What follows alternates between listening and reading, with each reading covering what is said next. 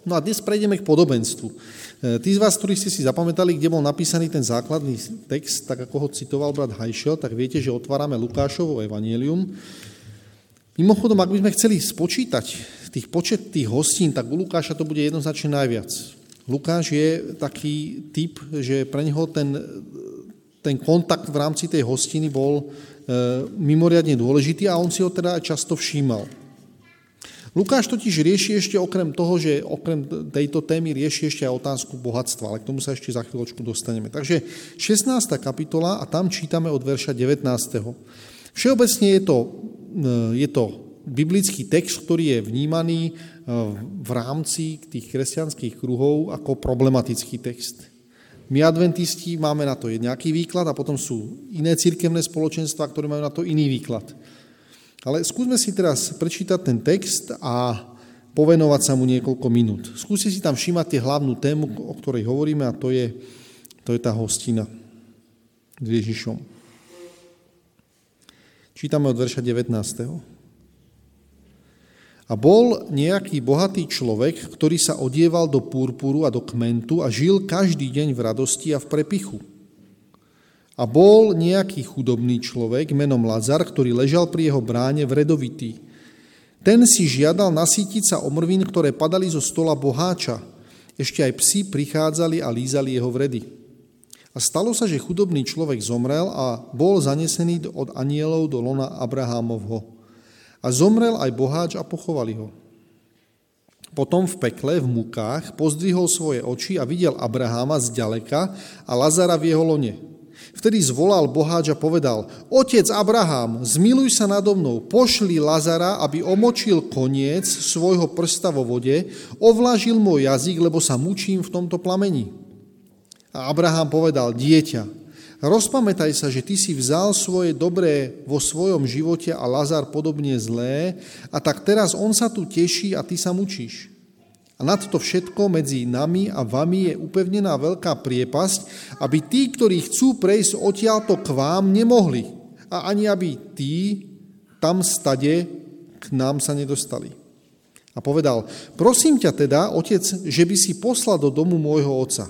Mám päť bratov, nech im dôrazne svedčí, aby neprišli aj oni do miesta tohto múk do tohto miesta múk. A Abraham mu povedal, majú Mojžiša a prorokov, tých nech počúvajú. A on povedal, nie, otec Abraham, ale keby niekto vstal z mŕtvych, išiel by k ním, vtedy budú činiť pokánie. Vtedy mu povedal Abraham, ak nepočúvajú Mojžiša a prorokov, neuverili by, ani keby niekto vstal z mŕtvych. Takže určite tí z vás, ktorí ste sa niekedy zaoberali eh, biblickou teológiou, tak ste eh, zistili, že ten biblický príbeh má jeden problém. A síce, že tam niečo hovorí o pekle, že tam niečo hovorí o živote po smrti a že tam proste vysvetľuje určité súvislosti, ktoré my v rámci našej adventistickej teológie nepríjmame. My sme zobrali ten text kazateľa a ukazateľa je napísané, že ten, ktorý zomrel, tak ten spí a nevie o ničom, nemá viac podiel na tom svete živých. Zoberieme tento biblický text, ale niekto si ten, ten biblický text prečíta a povie si, no, ale tento text ukazuje, ako to naozaj je. My adventisti povieme, no to je podobenstvo. No, Áno, a oni povedia, dobre, ale podobenstvo, Ježiš, keď rozpráva svoje podobenstva, Ježiš nikdy nemenuje nikoho vo svojom podobenstve e, vlastným menom. V tomto podobenstve sú pomenovaní vlastným menom traja ľudia. Lazar, Abraham a... To ešte. Mojžiš, správne. Takže sú tam pomenované traja ľudia, takže to nemôže byť podobenstvo, pretože Ježiš v niktorom svojom podobenstve nič nehovorí s vlastnými menami. Takže toto nemôže byť podobenstvo. Naopak, tí ľudia, ktorí teda, oni povedia, je to reálny príbeh, je to opis toho, ako sa veci majú. To znamená, človek, keď zomrie, odchádza buď do toho neba, alebo do toho pekla. Je to reálny opis situácie. No a my, adventisti, na to namietame a povieme, dobre, tak tá pripomienka o tom, že tam sú tie vlastné mená, to je dobré, áno, to je pravdivá vec, ale na druhej strane e, potom to znamená, že všetky tie, príbe- všetky tie detaily toho, toho príbehu, ktoré tam sú, tak by sme im mali veriť. Takže napríklad sa potom my adventisti pýtame toho človeka, ktorý verí, že to je reálny príbeh, tak povieme, no a veríš tomu, že z neba do pekla je vidieť? Hm, tak to je asi obraz potom, že vidno by to nemalo byť teda. Z neba do pekla by nemalo byť vidno, hej? To nemalo by byť vidno. Viete si predstaviť, že celú väčnosť sa vykúpení budú pozerať na to, ako sa trápia ich blízky napríklad dole v pekle? Tak povieme, hm, to je asi obraz. Toto je zrovna tá vec, kde to je obrazom. Hej, všetko ostatné je pravda, ale toto je obraz. No ale tam je napísané ešte aj to, že nie len, že to je vidieť, ale ešte aj počuť je tam. To znamená, oni sa medzi sebou rozprávajú, nekričia, že halo, otec Abraham, ale ako normálny rozhovor. Takže niekto sa tam mučí v tom pekle, prežíva tie, proste tie muky, vzdychá tam a vyvolení spievajú na harfách a oslavujú Pána Boha. No tak to není dobrý obraz. Takže si poviem, no tak to je asi, to je taká obrazná reč. Ono to není úplne pravdivé toto v tom podobenstve. No lenže ideme ďalej. Sú tam ďalšie detaily, napríklad to, že tam je napísané, že to je vlastne ako keby tá duša toho Lazara samotného, ale tam je napísané, že on je smedný, že duša má jazyk. Povie, nech omočí môj jazyk, lebo ja horím ako v pekle. No ale my neveríme tomu, teda tá skupina ľudí neverí, že duša by mala mať jazyk. Fyzické telo je preč. To je už iba záležitosť ducha. Takže duša predsa nemôže mať jazyk, nemôže byť smedná a nemôže mať ešte aj tá, ten, ten Lazarová duša, mať prst, aby išiel a omočil mu ten jazyk. Takže príliš veľký detail na to, aby sme si povedali, no tak to je asi tiež niečo obrazné, hej? A zrazu sa z toho, čo niekto povie, no tak to je čisto reálny príbeh, zrazu sa z toho stane, no není to až tak úplne reálny, jediné, čo tam je reálne, je to, že hneď po smrti človek odchádza do, e, do toho lona Abrahamovho alebo do pekla. No a tým pádom sa e, dá povedať, že to, že my ako adventisti tomu príbehu rozumieme ako podobenstvu, je dobré, že to tak je, pretože tie, to dôkazovo bremeno e, je viacej e, na tom, že to je naozaj skutočne podobenstvo, lebo dokonca aj tie mená, ktoré sú tam vlastne použité, majú svoj symbolický význam. Ono to tam je náhodou, tie mená použité. A zase nie sú to úplne konkrétne osoby, ale oni symbolizujú nejaké postoje, nejaké záležitosti. Ale k tomu sa práve dostaneme. To, čo je tam ale viac menej jasné v tom príbehu, je ten úvod. A to je vlastne kľúč k celému tomu podobenstvu. Tie podobenstva majú totiž jednu dôležitú vec e, ako keby zvýrazniť a zdôrazniť a tie detaily ostatné nemusia úplne zodpovedať tej skutočnosti. To je definícia podobenstva. Takže, začiatok toho príbehu je v tom, alebo toho podobenstva je v tom, že máme dve protikladné postavy. Je tam nejaký bohatý človek a potom je tam nejaký chudobný človek je jasné, že títo dvaja stoja v nejakom protiklade. Keby som sa vás na začiatku opýtal, teraz tak, ako sme si to prečítali, a opýtal by som sa vás otázku, ktorý z tých ľudí by ste chceli byť? Čo by ste povedali? Chcete byť bohatý, alebo Lazar chcete byť? Keby ste si mohli a mali vybrať, že to je ten človek, ktorým by som ja chcel byť, tak ktorý by ste si vybrali? Aj to, aj to. ani jeden, no, dobre, ani jeden. Takže ktorý by ste chceli byť? No my keďže už poznáme ten, dokončíme ten príbeh, tak povieme, no tak my by sme chceli byť ten Lazar, ten dopadol na tom lepšie totiž.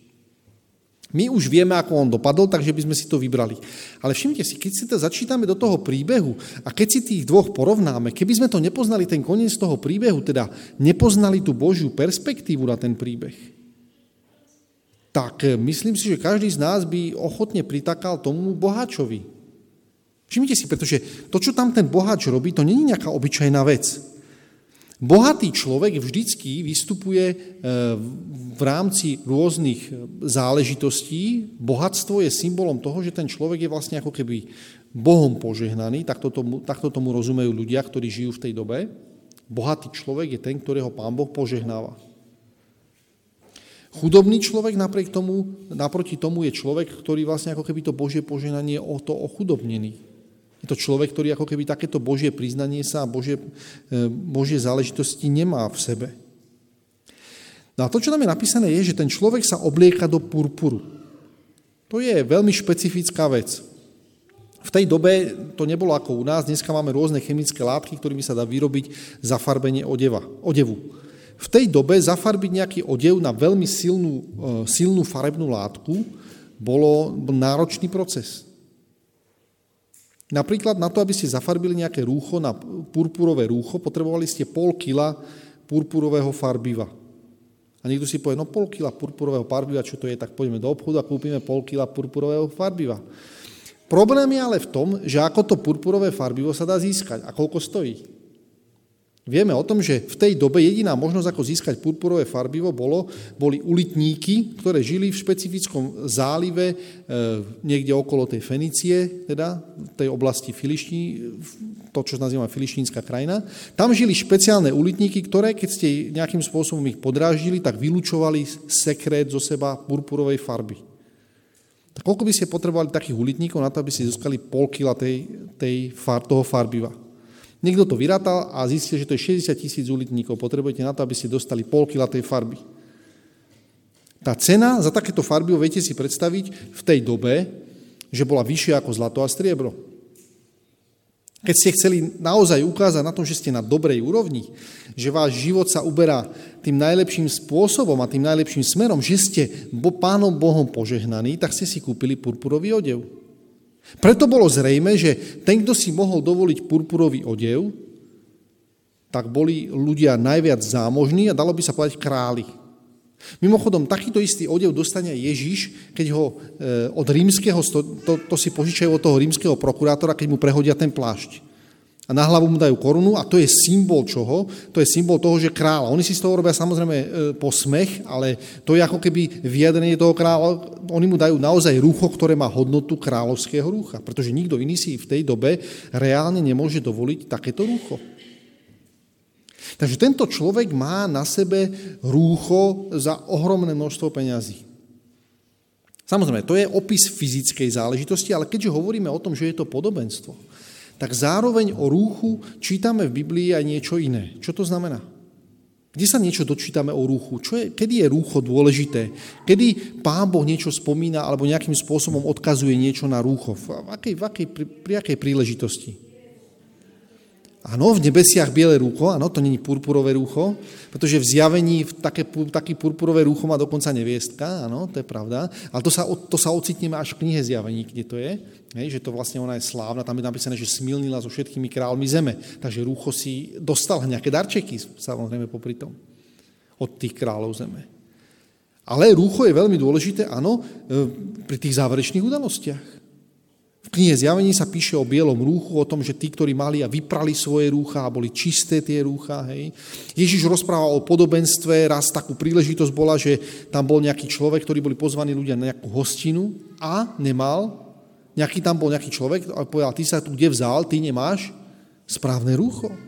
Správne rúcho totiž mať je kľúčovo dôležitá podmienka na vstup do toho Božieho kráľovstva, na tú nebeskú hostinu mať to správne rucho. A tuto čítame o tomto človeku, že tento je bohatý, to znamená v očiach ľudí pánom Bohom požehnaný, v duchovnej oblasti by sme mohli povedať, a tento človek má aj správne rúcho. Správne rúcho, ktoré mu zabezpečuje ako keby ukážku toho, že to, čo on v živote robí, to, aké postoje on má, že sú to správne postoje.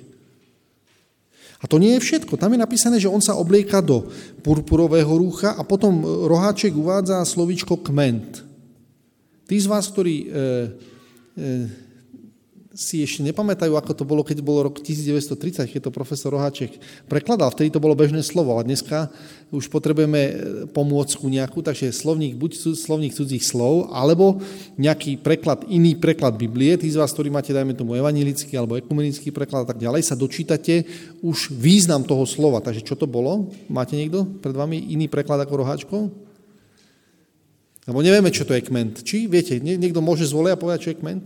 Čo to je zač? Ľan, áno, výborne. Takže, e, takže je to ľanové rúcho, tam je napísané. To znamená, on sa obliekal do purpurového a ľanového. Úplne presne ten kment, to je najjemnejší ľan, ktorý sa dal urobiť. Lebo ľan, to, bolo, to je normálne, ako keby normálna rastlina, ktorá sa musí učesať a tak ďalej. Normálni ľudia v tej dobe mali rúcho, e, ľanové rúcho, bolo tvrdé ľanové rúcho. Kment znamená to najjemnejšie ľanové rucho, ako sa dá. To znamená, máte tam veľký odpad z toho ľanu, lebo musíte vyčesať a získať iba to naj, naj, naj, najlepšie, najjemnejšie. Takéto, takýto kment alebo takéto jemné ľanové rúcho sa používalo ako spodné prádlo tej, v tej dobe to bola tá spodná suknica. Čím ste ju mali jemnejšiu, tým ste sa lepšie cítili. Čím to bola tvrdšie, tak tým ste viacej vedeli, že to máte na v živote ťažké. Ako keby, hej, spodné prádlo tak, tak, takéto kvality, tak si si povedali, jo, tak ha, musím niesť ten svoj kríž. Tento človek má napísané, že má spodné prádlo najlepšej kvality. A my si povieme, fú, to je zvláštne. Má vrchný odev výborný, má spodný odev výborný. U Ježiša Ježiš nosil tiež takúto suknicu a oni povedali, škoda by jej bolo párať ju, dáme ju všetko, eh, hodíme si teda los, kto to dostane, lebo to je dobré rucho, to je ako keby kvalitné, jemné rucho. Ježiš takéto mal, hej, rucho. Takže tu je človek, ktorý sa oblieka, má na sebe oblečené to isté, čo Ježiš pri ukrižovaní. On má tu ten plášť a má to, to jemné rucho. Takže takýto, tento človek má to isté na sebe. Mohli sme povedať, no to je, to, je, to je výborné. On to má, o ten odev jeho je postaraný, ten človek je na dobrej úrovni. To je, to je dobrá duchovná úroveň. No všimnite si, a to nie je všetko. Ten príbeh pokračuje ďalej a vstupňuje sa to napätie. To znamená, nie len, že sa dobre oblieka, ale tam je napísané, že každý deň žil v radosti, prekladá profesor Roháček. E, to slovičko radosť v pôvodnom jazyku znie euforo. Tam už počujete to cudzie slovo, to je eufória. A čo to znamená eufória? Keď niekto prežíva nejakú eufóriu, čo to znamená? No to je naozaj ako keby skutočná radosť, to je človek, ktorý proste nemá žiadne starosti, ale prežíva niečo, niečo veľmi dobré, tie jeho pocity sú neustále dobré, lebo to slovičko eufória, euforo, eu znamená dobrý, čiže proste neustále je v tým, ako keby v tej dobrej nálade, v tom dobrom, tie všetky dobré veci sa na neho len tak hrnú. Tento človek toto prežíva. Zaujímavé je, že toto slovičko Ježiš používa veľmi často, alebo veľmi, relatívne často. On to používa vtedy, keď napríklad povie, že keď sa jeden hriešnik obráti k Bohu, tak celé nebesia prežívajú eufóriu. Tú radosť. To je presne to isté slovo. Tú, tú eufóriu prežíva celé nebesia. Dokonca v príbehu o stratenom synovi Ježiš 5 krát povie to slovičko eufória. On tam povie, ten otec povie, a či sa nemáme radovať, či nemáme prežívať eufóriu, ten tvoj brat bol stratený a našiel sa, bol mŕtvý a ožil. Máme sa radovať, povie, máme prežívať eufóriu. Peťkrát tam povie ten otec to, že budú prežívať spolu tú radosť. To znamená, e, to slovičko je ako keby vyhradené z Ježišových úst na to, čo prežíva človek v realite Božieho kráľovstva. Všimte si, bohatý človek oblieka sa najlepšie, ako sa dá a prežíva vnútornú radosť, je vnútorne naladený na tie Božie veci, funguje a reaguje tak, tak ako sa to má robiť. Ježiš povie, takáto forma radosti, takéto forma prežívania sa deje v nebesiach, je to Božie kráľovstvo. Tento človek, by sme mohli povedať, žije v realite Božieho kráľovstva, má správny odev, sedí na hostine, e, na tej baránkovej hostine za správnym stolom a prežíva tú správnu emóciu, tú správnu radosť. A to nie je všetko, pretože tam je napísané, že to bol každý deň to prežíval. To bol skutočne veselý, radostný kresťan, ktorý žil v Bohu bohatým životom. A dokonca tam je ešte napísané, že e, Rohaček porekladá, že a bolo to a v prepichu, hej, to slovičko prepich, tak by si povedal, tak to bolo niečo pompezné, ale toto slovičko v, na iných miestach v Novom zákone znamená, že to bolo úplné, že tá jeho radosť bola úplná. Zase Ježiš o sebe povie, že, e, že prosí vo veľkňarskej modlitbe, aby ich radosť bola úplná. A tuto je použité rovnaké slovo. Tá radosť je úplná. Tento to prežíva ako keby tú realitu Božieho kráľovstva naplno. Všimnite si, to je, to je ideálny človek. My si povieme, tak tomu už nechýba nič, ten má správne rucho, ten má správnu emóciu, ten žije v tej realite toho Božieho kráľovstva, to je ten človek, za ktorého stojí za to byť, chcieť byť na jeho mieste. A ak by sme ten príbeh taký ako, ako takýto nepoznali, ak by sme ho takto nepoznali, tak si povieme, to je správny kresťan, to je správny veriaci človek. To je človek, ktorý sa dostal na tú Božiu hostinu, má správne rúcho, robí tie, všetky tie správne veci, ten človek nemá žiadnu chybu. To je ideál. Skoro ako Ježiš tam je, hej? lebo Ježiš tiež takto to prežíva. Tie emócie často pri tej poslednej večeri sú práve takýmto spôsobom definované u Ježiša samého. On sám to o sebe hovorí. Ježiš má na sebe posledné to, ako keby to rúcho podobné, ako má tento človek. A zrazu vidíme, že títo, títo dvaja ako keby sa prekrývajú, tak my si povieme, no, kto by nechcel byť ako Ježiš? Samozrejme, to je ono. Ten bohatý človek, to je náš ideál. Naproti tomu stojí človek, ktorý vôbec nie je našim ideálom. Tam je napísané, že to bol nejaký chudobný človek. A samozrejme chudoba v, v očiach tých ľudí je, že pán Boh na toho človeka zabudol. Že pán Boh od toho človeka nestojí. To je chudobný človek. Dokonca Lukáš, keď píše svoje blahoslavenstva v 6. kapitole, tak prvé blahoslavenstvo u Matúša znie blahoslavený chudobný duchom. Lukáš napíše blahoslavený chudobný, bez toho duchom. On napíše e, taký protiklad tomu, čomu tí ľudia rozumejú. Oni povedia, ten, kto je bohatý, ten, ktorý nepotrebuje nič, ten, ktorý má o seba postarané, tak to je symbolom toho, že robí správne veci a Pán Boh stojí na jeho strane a Pán Boh ho požehnáva. V tomto prípade je to človek chudobný. Takže už je podozrivý. Je tam napísané, že má meno Lazár, o tom bohačovi nie je napísané jeho meno. Tam potom je napísaný, ktorý ležal pri jeho bráne vredovitý. To samotné vyjadrenie je tam, že ležal pri jeho bráne, v pôvodnom jazyku znamená, že ten bol tam donesený k jeho bráne. To znamená, on sa tam nedostal sám. Ten človek bol posíhnutý, nevedel chodiť. V tej dobe nefungoval žiadny sociálny systém a veci fungovali tak, že ste zobrali nejakého človeka, o ktorého sa tá dedina nedokázala postarať, zobrali ste ho a odniesli ste ho niekam, kde žil bohatý človek, ktorý mal povinnosť sa o ňo postarať. Takto to bolo napísané e, Možišovskom zákone, že ak by schudobnil tvoj brat, ty máš povinnosť sa o ňo postarať.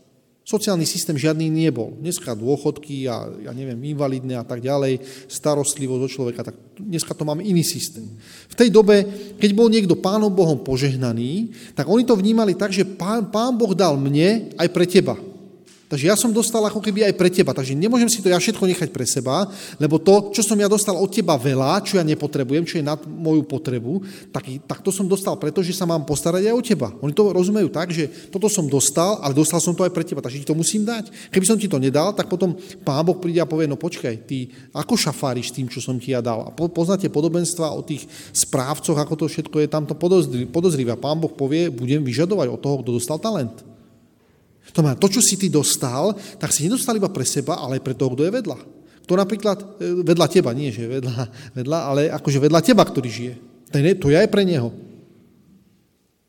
A v tomto prípade tohto chudobného človeka, s ktorým si tá, to spoločenstvo, tá obec nevie poradiť, priniesú ho k bráne toho, toho človeka. Takže tento človek je nielen chudobný, ale je aj postihnutý. Má nejaké fyzické postihnutie, nedokáže chodiť. A to by sme ešte dokázali nejako prekusnúť si povieme, no dobre, tak proste sa to stane, v hriešnom svete sa stanú takéto veci. To, čo tam je ale napísané ďalej, tak je to, čo nás už nejakým spôsobom zastaví. Tam je napísané, že ten človek leží vredovitý. A to je problém, pretože vred je veľmi špecifická záležitosť. Kde sa nachádza niečo o vredoch? Spomínate si v Biblii niečo o vredoch?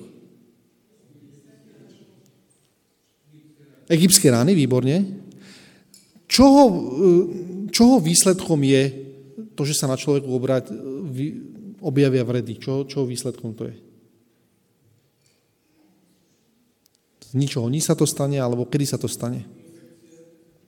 Infekcia, áno. To už je, áno, to už je teraz taká moderná medicína nám povie, že to infekcia sa stane, áno. Ak hovoríme v Biblii, tak je to vždycky ako keby Božia aktivita. Vždycky Božia aktivita. Hej? Napríklad e, u Joba e, sa objavia na ňom vredy a tí jeho priatelia povedia, ty si zrešil proti Bohu.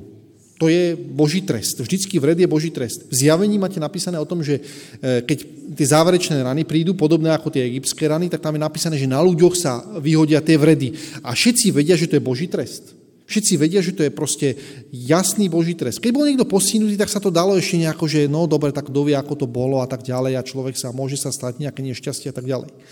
V tej dobe, keď ste videli na niekom vredy, ste vedeli, že ten človek proste urobil zásadnú vec a pán Boh prejavil na ňom ako keby svoj súd.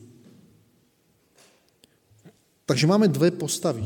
Jeden je boháč ktorý má všetky tie atribúty, ktoré by sme povedali, tak, takýto by sme chceli byť, to je ono.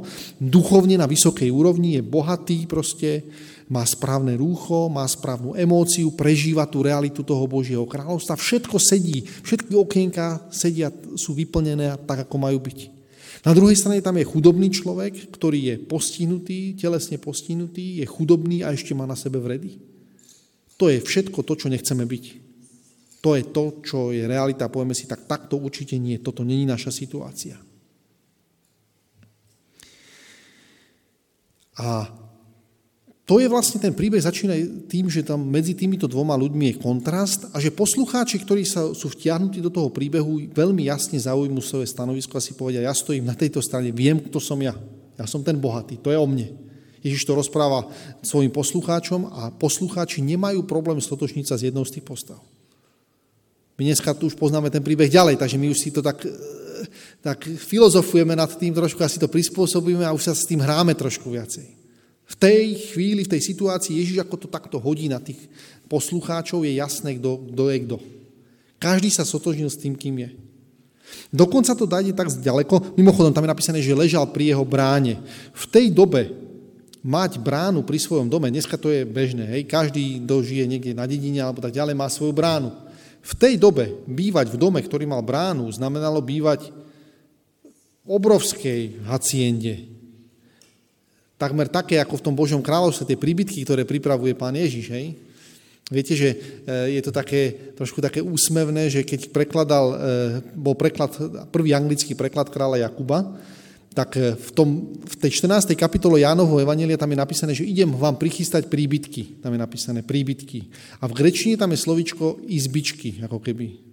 A prekladateľom sa to nezdalo, že to, že to asi je nejaké iné slovičko, takže namiesto slovičko izbičky tam preložili haciendy, alebo ako keby také obrovské ako keby sídla, lebo to sa im zdalo, že na to Božie kráľovstvo nejaké izbičky, že to není úplne dobrý výraz teda.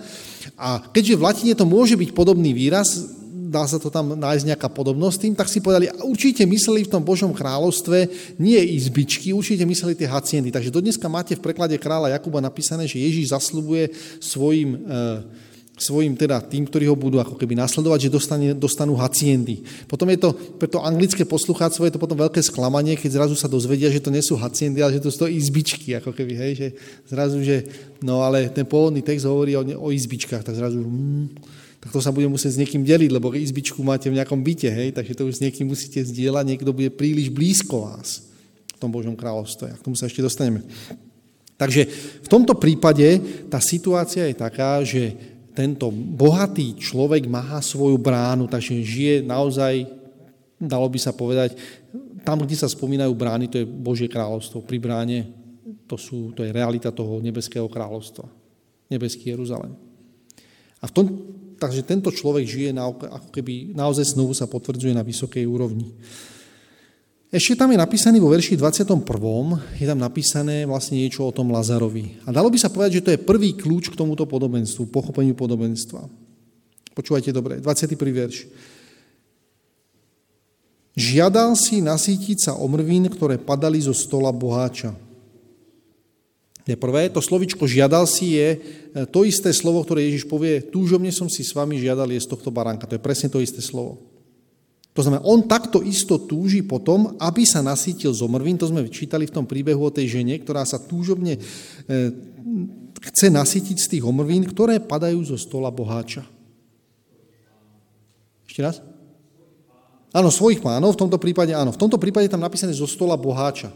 Ten boháč má luxusné jedlo, je, hoduje v tom Božom kráľovstve, má tam nastavené to čo, to, čo by ten človek mal žiť, existovať a fungovať a tento človek potom túžobne žiada. Ale je tam napísané, že sa to nedostane mu. Zrazu tam je také ako keby tá pomlčka v tom a tam je napísané, roháček tam zvýrazní to, že tam je nejaký problém, že tam v, tom, v tej grečine tam nastáva taký zlom a povie, ale ešte aj psi prichádzali a lízali jeho vredy. A to je zlom toho podobenstva. Pretože sa ukazuje, že tento človek naozaj má tie vredy, sú tam psi, to sú, je ich tam viacej, znamená nie iba jeden. V tej dobe to fungovalo tak, že e, keď bol nejaký túlavý pes, tak ten bol, väčšinou ten chodil po samote, nechodili vo svorkách. Tuto je napísané, že tých psov bolo viacej. Čo to podľa vás znamená? Čo sú to za psi, čo tam prichádzajú a lyžujú jeho rany? Teda tie vredy. Čo sú to za psi? To sú strážni psi. To sú strážni psi, ktorí strážia bránu toho bohatého človeka. Pred ľuďmi, ako je tento Lazar. Mimochodom aj v, Božom, aj v zjavení je napísané, že psi ostávajú pred bránami Jeruzalema, že? Tam to je napísané. Sice to je skôr charakter toho človeka vyjadrený tým slovom pes, ale v tomto prípade tu je napísané, že pred bránou ostávajú. Títo, ktorí majú toho človeka odohnať, tak v nich, tam je zrazu napísané, že v nich sa prebudila vec, ktorú by nikto nečakal. Čo to je? Súcit. Zvieratá, áno, zvieratá, ktoré majú, najmä tomu, že keď máte doma psa a máte nejaké poranenie, tak ten pes príde a vám to olíže, hej? Pretože má k vám nejaký vzťah, hej? Dalo by sa povedať, že to je nejaká forma toho vzťahu, ale tu je vzťah veľmi jasne daný. To sú nepriateľské psy, ktoré majú toho človeka odohnať. A ten človek sa nachádza v takej zúfalej situácii, že tým psom dojde lúto toho, toho Lazara. Že tí psi, ktorí žijú na základe svojich inštinktov a pudov, zrazu prejavia súcit, ktorý u toho boháča nie je zrejmý vôbec. Je to občan Božieho kráľovstva, nebeského kráľovstva, s ním je všetko v poriadku, rúcho má v poriadku, žije v tej eufórii, vnútorne s ním je všetko nastavené tak, ako má byť, ale zrazu sa ukazuje to, že tento si tam, je tam nejaký človek, ktorý si túžobne želá nasítiť sa z tých odrobín, ale on povie, ja s týmto človekom nemám nič spoločné, ten, ten predsa je preč, ten, ja s ním nemám nič spoločné, ja oddávam od neho ruky preč, ten, s týmto človekom ja nemám nič spoločné. A zrazu sa ukazuje, že medzi Ježišom a medzi týmto boháčom je obrovský rozdiel. Pretože Ježiš, keď sa pozrie na hoci ktorého človeka, ktorý príde za ním a povie, vieš čo, ja som taký chudobný, ja, som, ja tu mám také vredy, ja som tá žena e, z tej, z tej kananejky, tá kananejská žena, ja som ten stotník, ja mám tu nejaký problém, tak Ježiš povie, a ja ti pomôžem. Tu je boháč, ktorý je na obrovskej duchovnej úrovni, oblieka sa správnym spôsobom. Mohli sme povedať, to je prototyp Ježiša, to znamená, už nežije ten boháč, ale žije v ňom Kristus, ale chýba mu jedna dôležitá vec. A to je to, že psi, ktoré sú pred bránou, majú viacej súcitu ako ten boháč. A tu, keby ten príbeh skončil, tak už vtedy by sme pochopili, že o čo to vlastne ide. Ale to, čo chce Pán Boh nám ukázať, to, čo Ježiš ukáže, zrazu príde a povie, dobre, a dovolte mi teraz pohľad za oponu. Nie nevyhnutne to, že opíše presne tú situáciu, ktorá nastane, ale opíše dôsledky tak postoja boháča a postoja Lazara. A zrazu tam je proste tá zmena tej scény, hej, to, čo sme predtým videli, to, čo sme predtým mohli chápať, mohli sme sa stotožniť s nejakou postavou, teraz sa ocitneme v inej situácii, keď zrazu vidíme, aké má dôsledky to konanie. Alebo úplne presne, v akej realite vlastne žije jeden alebo druhý. Tam je napísané, teraz ten príbeh pokračuje ďalej, že vlastne oni teraz obidvaja sa ocitnú teda na nejakom mieste. Jeden sa ocitne na mieste, ktoré je ako keby pre neho príjemné a druhý sa ocitne na mieste, ktoré je veľmi nepríjemné. To, čo tam je zvláštne, je, keď títo ľudia začnú sa spolu rozprávať. Všimte si to, že Lazar do toho rozhovoru nie je zavolaný. Boháč má k tomu Lazarovi postoj rovnaký, ako mal k nemu predtým, keď ešte žil. Namiesto toho, aby prišiel a povedal si, o, o, to som zapomilil, vidím tam Lazara v tom lone Abrahamom, Lazar proste, pff, to som prepálil, prosím ťa, prepáč mi to, fakt ako ma to mrzí. Ja som si myslel, že ty si ako Bohom potrestaný, teraz vidím, že, že všetko je inak, Lazar proste, pff, ma to mrzí, fakt, prepáč. Všimte si, tam ani slovka nesmeruje toho boháča smerom k Lazarovi. Ani slovka k nemu. On sa oslovuje otec Abrahama, povie, otec Abraham, však my sa poznáme. Však my sme tí, ktorí sme na, na rovnakej vlne. Rozumieš, ako ja, ja ťa uznávam ako svojho otca.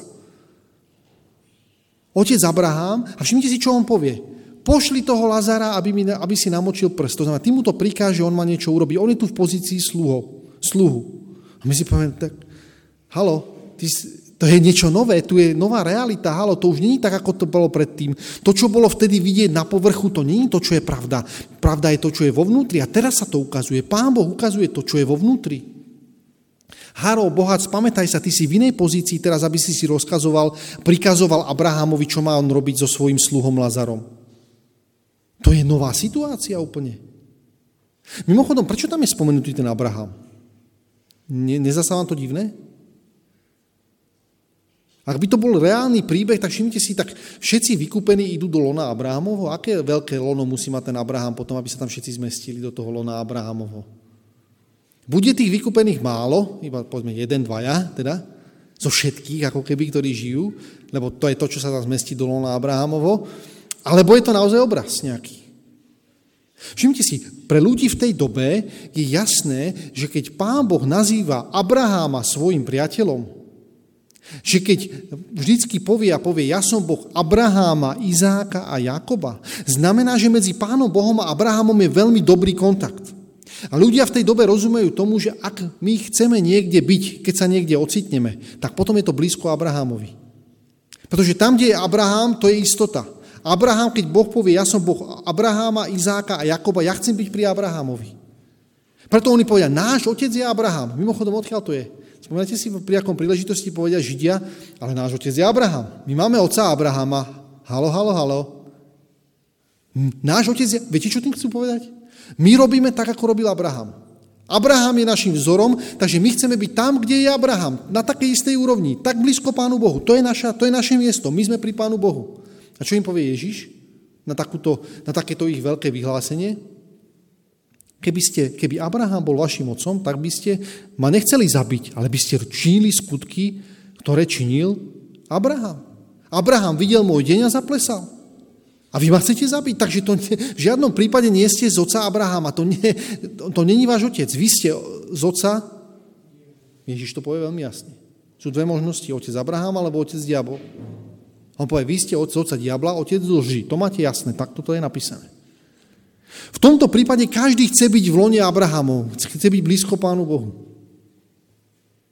Pretože to je postava viery, to je postava, ktorá, ktorá ide dopredu. V tomto prípade vlastne ten boháč povie, pošli toho, aby mi namočil jazyk. Nerozumie tomu, čo sa vlastne s ním deje. Stále sám zameraný na seba, vo vynikajúcom rúchu, vynikajúcej pozícii, stále rieši samého seba a nie je schopný všimnúť si, že tá realita Božieho kráľovstva súvisí, je viacej ako o jedení a pití, je viacej ako o tom, aby ja som bol zachránený. Už ten príbeh samotný naznačuje to, že tam je Abraham a Lazar, tí sú dvaja a tento je tam sám. Dokonca tam je niekoľkokrát napísané, že to bol sám tam v tom mieste. Realita nasledovania Pána Boha, realita toho, že Ježíš sa stane pánom môjho života je to, že vytvárame spoločenstvo. Že boháč je sám, sám pre seba a Lazar je s Abrahamom. To je to spoločenstvo. A všimnite si, on tam teraz povie, choď, pošli ho, aby mi poslúžil, pretože ja mám nejaký problém. Abrahamu povie, to není možné. A to, čo sa mi tam páči, to je, všimnite si, to je veľmi krásna vec, tam je napísané, že 26. verš. Neviem, či si to všimli, to je také úsmevné. 26. verš. Nad to všetko medzi nami a vami je upevnená veľká priepasť, hovorí Abraham, aby tí, ktorí chcú prejsť odtiaľto k vám, nemohli. Čo to prosím vás znamená? Prečo Abraham povie, že medzi nebom a medzi peklom je upevnená veľká priepasť, aby tí, ktorí z neba chcú prejsť, do pekla nemohli? Prečo? Prosím vás, kto chcel by ísť z neba do pekla? To, že opačne by chceli všetci z pekla do neba, to je jasné. To tam on povie tiež, to, to tam dodá. Ale prosím vás, kto by chcel ísť z neba do pekla? Kto? Podľa mňa, keď keď povie boháč, pošli Lazara, aby omočil prst, podľa mňa Lazar už stáva z lona Abrahamovo, aby išiel urobiť to, čo má urobiť. To, čo ho prosí niekto. Podľa mňa už Lazar vstáva z toho lona Abrahamova a povie, ja idem pomôcť, jasné, pozri sa, ako sa trápi, a to sa nedá. Ľudia, ktorí sú v nebeskom kráľovstve, ktorí žijú v nebeskom kráľovstve, sa nemôžu dívať na utrpenie toho druhého človeka. Všetci by chceli z Božieho kráľovstva prejsť do pekla a pomáhať tam tým ľuďom. Všetci. Preto Abraham povie, nemôžete. Tam je priepasť. To, čo sa stalo na zemi, tak to bolo to, ako to bolo na zemi. Teraz už je to iná realita. Nikto nemôže prejsť z hora, hoci všetci by chceli ísť a pomáhať dole. Pretože realita Božieho kráľovstva znamená to, že ja slúžim tomu, kto je na tom horšie ako ja. To robil Ježiš. To je realita Božieho kráľovstva. Preto Abraham povie, no nedá sa to. Aj keby niektorí chceli, chceli by všetci. Samozrejme aj opačne, všetci by chceli ísť z toho pekla do Božieho kráľovstva. Ale viete z akého dôvodu? Úplne iného dôvodu ako ten opačný smer. Preto Abraham povie, vieš čo, obidve sú to ako keby zavreté cesty, není možné. Títo by tam chceli ísť, pretože majú nejaký problém a chcú si ho vyriešiť. Ale títo, majú, títo vidia problém u iného a chcú im pomôcť ho vyriešiť. Ale to sa už nedá. V zákulisí, keď, je vec, keď sú veci rozhodnuté, keď človek, život človeka končí, už sú veci rozhodnuté tak, že sa to už nedá vrátiť. Už sa nedá prejsť z jednej strany na druhú. Ak to nerobím tu, teraz, na tomto svete, môžem žiť ten najzbožnejší život, aký, chce, aký chcem, ale nefunguje to. Preto tam je napísané, že vlastne eh, on povie, není možné. Abraham povie, není možné. To už je dané. Zo spoločenstva sa nedá prejsť do toho, do toho, do toho pekla. To sa nedá. Do tej, do tej osamotnenosti. Už sa s tým nedá urobiť nič. V Biblii, keď sa niečo nedá urobiť s tým nič, to sa nazýva hriech proti Duchu Svetému. Mimochodom, ten spalujúci oheň, všimte si, takto je nazvaná aj Božia prítomnosť, Duch Svetý. Buď Duch Svetý ma zapali natoľko, aby som išiel a pomáhal tým druhým ľuďom, bol, im slúžil, vtedy ten oheň mi nejako neublíži. Ale keď žijem sám pre seba, tak potom Duch Svetý sa pre mňa stane spalujúcim ohňom, ktorého pálavu neviem vydržať. Pretože ma motivuje a vedie ma k službe iným, iným, inému. Dobre, potom ten Lazar, teda ten bohač povie, dobre, tak keď sa to nedá, tak mám ešte doma 5 bratov, ty choď a pošli, vyrieš moju rodinu aspoň. On nepovie, vieš čo, ale spomenul som si, že ešte tam je aj nejaký iný e, chudobný človek, aj tomu choď a pomôž. Aj tomu to ideme, niečo musíme urobiť. On povie, choď a povedz, povedz mojim bratom. Choď, pošli Lazara mojim bratom. A Lazar zase vstáva a povie, dobre, tak ja pôjdem, OK, dobre, fajn. A Abraham povie, nie, nie, nie, oni majú, e, oni majú e, prorokov, majú zákona prorokov, tí nech počúvajú. To je správne, to stačí. To, čo ma fascinuje, je, že tam máte, všimte si, tam sú tri výmeny medzi Abrahamom, medzi, medzi tým boháčom. Prvá je, pane, zachráň ma. Otec Abraham, ja sa k tebe hlásim, ty mi pomôž, lebo ja mám nejaký problém. Nefunguje. Keď je rozhodnuté, tak je rozhodnuté. Potom príde, choď, choď povedať mojim bratom, to sa potom vyrieši. Abraham povie, nie, to sa nedá vyriešiť. Zákon a pro... To tam je jasne napísané. Nepomíne ani ten, ten maličký punktík z toho Božieho zákona. Z toho, že kým Pán Boh je a čo, o čomu ide v realite. To majú zákon a prorokov, tí sa o tých nich čítajú. A v tretej tej výmene príde, a to je, to je pre mňa fascinujúce, že ten boháč príde, Abrahamu povie, vieš čo, ale aj keby niekto vstal, to nepomôže. A, a boháč, ktorý je v pekle, to znamená, tá jeho teológia ho priviedla, viete kam? Povie, Abraham, milíš sa, ono je to takto, že keby niekto vstal, tak by to pomohlo. Rozumiete tomu, že ten, ten boháč žije v realite to, že má, má pocit, že môže on z pozície pekla rozprávať Abrahamovi do neba, že ako to má byť, ako je správna teológia. A on je o tom presvedčený, on ani nezaváha ani na chvíľku, ale ide poučať Abraháma, napriek tomu, že sa nachádza v situácii, že nemá čo k tomu povedať, tak ho povie, hm, no, tak Abraham, ja ti vysvetlím, ako to je. Čože? Aká zúfalá musí byť situácia, mysel, nastavenie toho človeka, toho boháča, ktorý naozaj nepotrebuje ničoho, no dokonca ani teológiu nepotrebuje od Abrahama vysvetliť, ktorý je v nebeskom kráľovstve, lebo on povie, ja už ja viem, ako to je, ja to nepotrebujem. Všimnite si to zúfalé klopanie, keď Ježiš stojí pri dverách v zjavení 3. kapitole a povie, stojím pri dverách a klopem, keby niekto počul môj hlas a otvoril by, tak potom ja by som s ním večera. Doniesol by som mu masť na oči, doniesol by som mu z hodou okolností dobré rúcho, a z hodou zlato, ktoré má skutočnú hodnotu. Doniesol by som mu skutočné veci, ktoré by on potreboval. Tak toto nemá. To je, ten, to je tá tragédia toho boháča, že on si žije vo svojej realite a myslí si, že sám v tom húpacom kresle si vystačí a že to je tá jeho cesta do Božieho kráľovstva. Ježiš povie, keď si sadneš so mnou za stôl, budeme dvaja, budeme vytvárať spoločenstvo, kde sú dvaja alebo traja v mojom mene, tam som ja prítomný. Budeme vytvárať to spoločenstvo a to je to, o čo vlastne ide. Všimnite si, Ježišovo pozvanie ku stolu, to podobenstvo, ktoré Ježiš rozpráva, je tam preto, aby sme sa stotožnili s niektorou z tých postav. Takže ktorá z tých postav by ste chceli byť teraz? A verím, že už niekto povie správnu odpoveď. Ktorá z tých postav by ste chceli byť z toho podobenstva?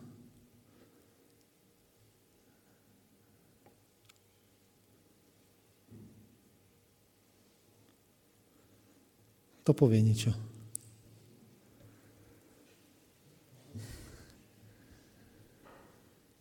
My povieme, no tak Lazar, jasné, Lazar. Ale Lazar nemôžeme byť. Lazar už sme boli, predtým, ako nás Pán Ježiš našiel.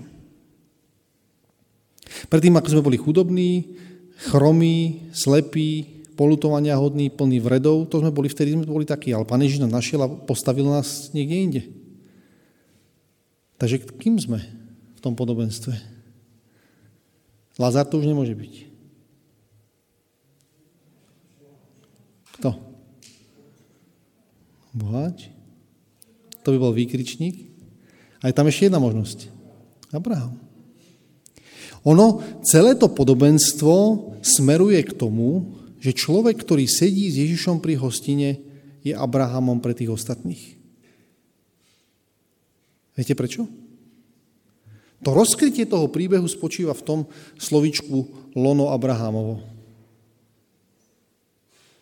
Ono to fungovalo tak v tej dobe, že ľudia, keď jedli, boli na hostine, tak jedli tak, že vlastne v strede bol stôl a všetci ležali, podopierali sa rukou a ležali tak, že sedeli takto ako keby také pásiky, také húseničky do takého slniečka, si to viete predstaviť.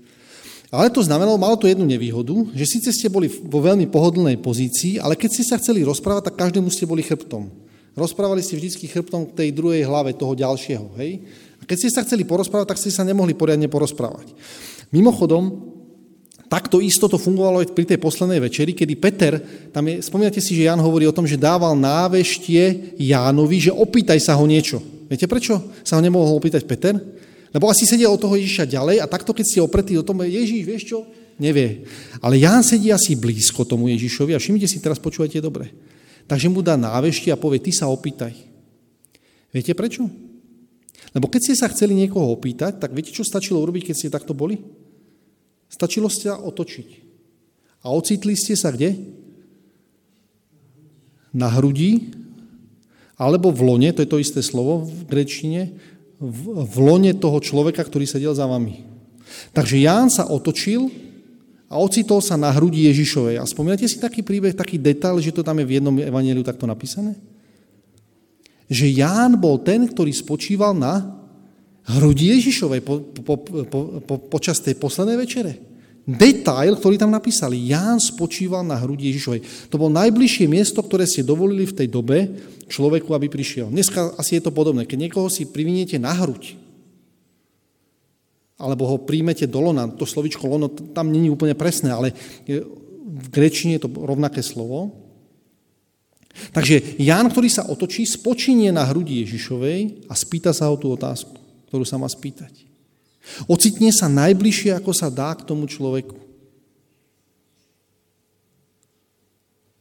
A to isté, tento istý prípad je napísané, že Abraham zoberie toho Lazara, vredovitého, chudobného, chromého, slepého a neviem ešte, čo všetky, aké atributy by sme mu dali a zoberie ho do svojej náruče na svoju hruď.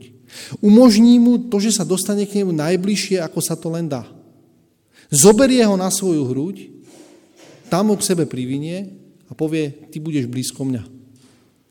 Takže správna odpoveď z toho podobenstva je naozaj, že kým by som chcel v tom podobenstve byť, správna odpoveď je Abraham. Abraham, ktorý doširoka otvorí svoju náruč, preto sa volá otcom viery. Nie kvôli tomu, že neobetuje svojho syna, áno, to je súčasťou toho, ale viete kvôli čomu? Kvôli tomu, že dovolil, aby niekto prišiel blízko k jeho hrudi. Aby takisto ako Ježiš si každého z nás chce k sebe privinúť, chce, aby keď sadneme teraz ku stolu, sme povedali, tak sme ti, Pane Bože, blízko, otáčame sa k Tebe na tú jednu stranu, ale to potom znamená, že niekto, kto je predo mnou, otočí sa ku mne, k mojej hrudi, ja ho nepošlem preč. To je skutočné spoločenstvo. To je zmysel toho, o čom Ježiš hovorí pri poslednej večeri. To je zmyslom to, prečo tu máme to podobenstvo. Nie, aby nám ukázalo o tom, ako to bude po smrti. Nie, aby nám ukázalo to, že úloha každého z nás není ani boháč, ani Lazar, ale je Abraham. Že skutočný otec všetkých veriacich, preto sa volá otec všetkých veriacich, je ten, ktorý dovolí, aby Lazár, ten najhorší, ktorý by sme si mohli predstaviť, aby sa ocitol na jeho hrudi a ten Abraham ho nepošle preč. Takže sa môže stať, že do nášho života príde niekto, o kom si ja myslím, že on je vredovitý, že on je Bohom potrestaný, že on je chudobný, že on je chromý a že s týmto človekom ja nemám ani nič spoločné. Ale ak je môjim otcom skutočne Abraham, počúvajte to, zase to sú odozva tých Ježišových slov, ak je vašim otcom Abraham, tak potom nechcete nikoho zabiť. Potom každého príjmete do, na svoju hruď, takisto ako som to urobil ja. Keďže ste vy boli prijatí Ježišom na jeho hruď, teraz môžete príjmať rovnako ostatných na svoju hru. Ten, ktorý sa ku vám otočí, aby sa vás niečo spýtal, tak nepoviete, he, fú, ty choď, he, tu to je moja hruď tu. To je moje lono, ja ty ho nemôžeš zašpiniť, to je moje lono. Ne, ne, ne, ja poviem, aha, aha, tak môjim mocom je Abraham. Keďže som to ja prežil u Ježiša, tak teraz ten, kto sa otáča ku mne, ja mu poskytnem rovnaké lono. A vytváram s ním spoločenstvo takisto, ako to robí Abraham s týmto Lazarom. A to je podstata toho príbehu. Nie špekulovať o tom, že či je posmrtný život alebo nie, ale podstata toho príbehu spočíva v tom, že či som ochotný stať sa pre druhého človeka, nech je v akejkoľvek situácii Abrahamom, otcom všetkých veriacich. A ja verím, že toto Ježišovo pozvanie na dnešnú hostinu, každý z nás povieme áno. Pane, sme na Tvojej hrudi a sme ochotní našu hruď poskytnúť každému, kto potrebuje, kto o to stojí. Amen.